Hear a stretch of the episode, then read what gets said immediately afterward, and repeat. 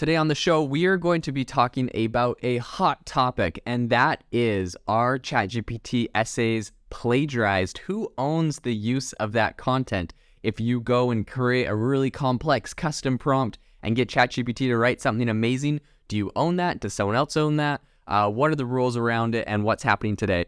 On the podcast, we are going to dive into that and talk about that. And I would say this is especially um, important and relevant today because just yesterday, uh, Turnitin, the you know popular software tool that teachers use to detect plagiarism, they announced that uh, they have created an AI detection feature um, for Turnitin that teachers can now use. And according to them, it can detect 99% of essays, meaning um, 99 out of 100 they will accurately predict. And um, they also said that only one in a 100 would have a false positive, meaning you know, out of 100 students that actually just write their essays themselves, um, 99 of them will, you know, get credit. But that is kind of unfortunate for that one person that might get pegged as uh, having their article written or their essay written by uh, AI when it was actually them. So that's what we're going to be talking about today. So, first, I'd say it's pretty important to understand what plagiarism is, what it entails. So, plagiarism is defined as an act of using someone else's work or ideas without proper attribution or permission. So, in the academic context, this means using someone else's words, research, or ideas in a paper or essay without giving credit to the original source. Um, this is considered to be a violation of academic integrity as well as a violation of copyright laws. So, the question of whether ChatGPT written essays are considered plagiarism is sort of a complex one. On the one hand, AI systems that generate these essays are trained on, you know, a massive database of information, which inevitably includes texts from, you know, a lot of sources, public and private. So this means that the essays generated by ChatGPT may contain passages or ideas um, that have been taken straight out of other sources without proper attribution. Now, some people um, or some different AI chat sort of uh, GPTs are, are creating solutions for this. For example, the new Bing, when you search for an, uh, an answer to something and it gives you the response, it will try to put attributions, it'll try to put links um, and tell you the sources of where they're getting their information from. And there's other um, AI bot, there's other GPT models that are doing that same thing. So uh, that'll be an interesting aspect of it. So on the other hand, it's also pretty important to consider the fact that ChatGPT obviously is not a human being, and so it doesn't have the capacity to knowingly plagiarize. So when a student submits an essay generated by ChatGPT, they're essentially presenting a work that has been created by an AI system, not by themselves. So this raises a question about the responsibility and accountability for any instances of plagiarism that may be present in the essay. Um, right? Like who's liable? Is it really the AI system? Obviously not. It's just a computer. Um, so that would probably fall on the person. So, in order to address this issue, it's, I would say, important to consider the laws that govern the use of AI generated content. One key concept that plays a role in this debate um, that a lot of people are talking about is the concept of fair use. So, fair use is a legal doctrine that allows individuals to use limited amounts of copyrighted material without the permission of the copyright holder. So, this doctrine is intended to balance the interests of copyright owners and users, and it provides certain exceptions to the exclusive rights of copyright owners. In the case of ChatGPT generated essays, fair use would allow for the use of a limited amount of copyrighted materials in the AI systems database, so long as the use is for a transformative purchase, uh, purpose, such as criticism, commentary, news reporting, teaching, scholarships, or research. So, this would mean that the use of this material in the AI generated essay would be considered fair use and would not be considered to be plagiarism. Um, however, this isn't really the end of the story.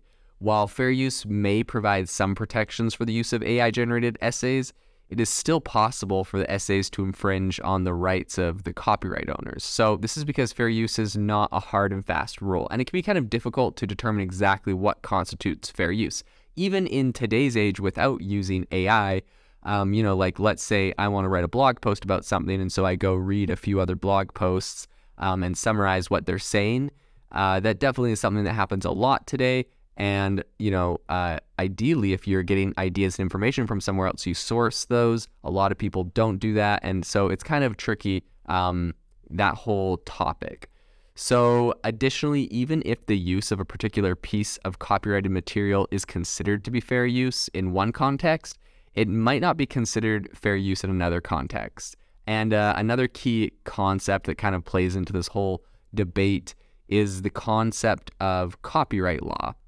So, copyright law is a set of laws that give creators of the original works the exclusive rights to control and use their works for a specific period of time. So, this means that creators have the right to control the distribution, reproduction, and modification of their works, right? Makes sense.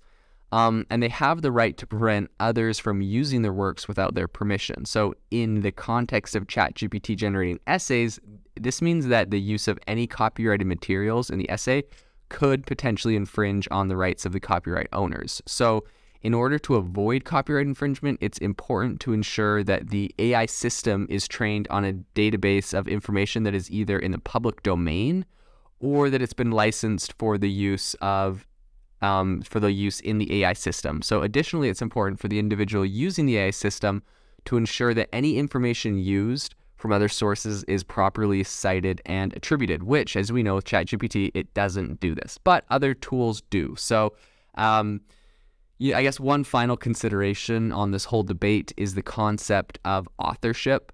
So, in the case of ChatGPT, generated essays um, that it creates you know, who is considered to be the author of the work? Is it the AI system that generated the essay? Is it the individual who used the AI system to generate the essay? Or is it the original source uh, from which the AI system learned the information?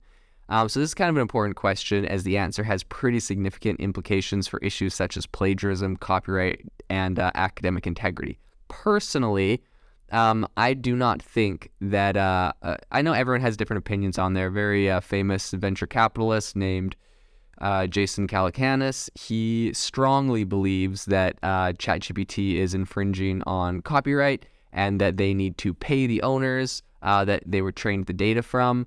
Um, and that if you use it to write something, you are stealing someone else's work. I personally don't see it that way because, in my opinion, um, if I was to go and you know like read five books on a topic and learn everything there was to know about those topics, or maybe over the course of my entire career I learned uh, tons of different things in one specific area, and then I went and wrote a book about that. Right, like 20 years into my career as a nuclear scientist, I write a book about nuclear science. Am I expected to quote the sources of all the places over 20 years that I learned that information? Uh, I think it's pretty far fetched, and it's kind of hard um, to know uh, everything. I mean, that being said, there definitely is places where that would be pretty relevant, right? Like you're going into some sort of law of the nuclear physicist or uh, formula they use frequently. You'd probably source whoever uh, wrote that law. Anyways, um, if ChatGPT is taking 20 years of text and consolidating it and writing uh, responses based on what it's learned there, um, it, it's kind of in my opinion, the same thing. But I know everyone has different opinions on that. Uh, and I think the debate is really healthy because uh, we do need to get to a place where um, we have clearly defined rules for all this kind of stuff. You don't really want to leave gray areas in this. Um, we I've seen problems in the past where, for example, I saw someone they published a book on Amazon. They got uh, Chat GPT to write the content, and then they had all of the image generated by Midjourney. So it was like created all by AI and at first they published it. It was great. It was cool. And then uh, and then Amazon eventually removed their book, you know, citing copyright issues. And so I, I think we whether we as a civilization, as a collective, decide it's good or bad, I think it's important that we make those rules sooner than later. Um, because you know that, that does kind of uh, it's kind of lame for that guy. He put all the effort into making this product um, and then getting it removed. So I think protecting companies is important. So just coming up with regulation about this kind of stuff uh, around AI and rules around it, I think I think is an important step forward in in our discussion. So I guess in wrapping up this today, the question of whether ChatGPT written essays are considered to be plagiarism is a context one, and it depends on a number of factors, including the laws of fair use and copyright, as well as the concepts of authorship and responsibility. So while the use of AI generated essays raises important questions about academic integrity and the role of technology in education, it is ultimately up to the individual to ensure that they are using these tools responsibly and within the bounds of the law. So whether or not ChatGPT written essays are considered to be plagiarized is probably going to depend on the specific circumstances of each case, and it's going to be up to the educators and uh, any other stakeholders to make this determination.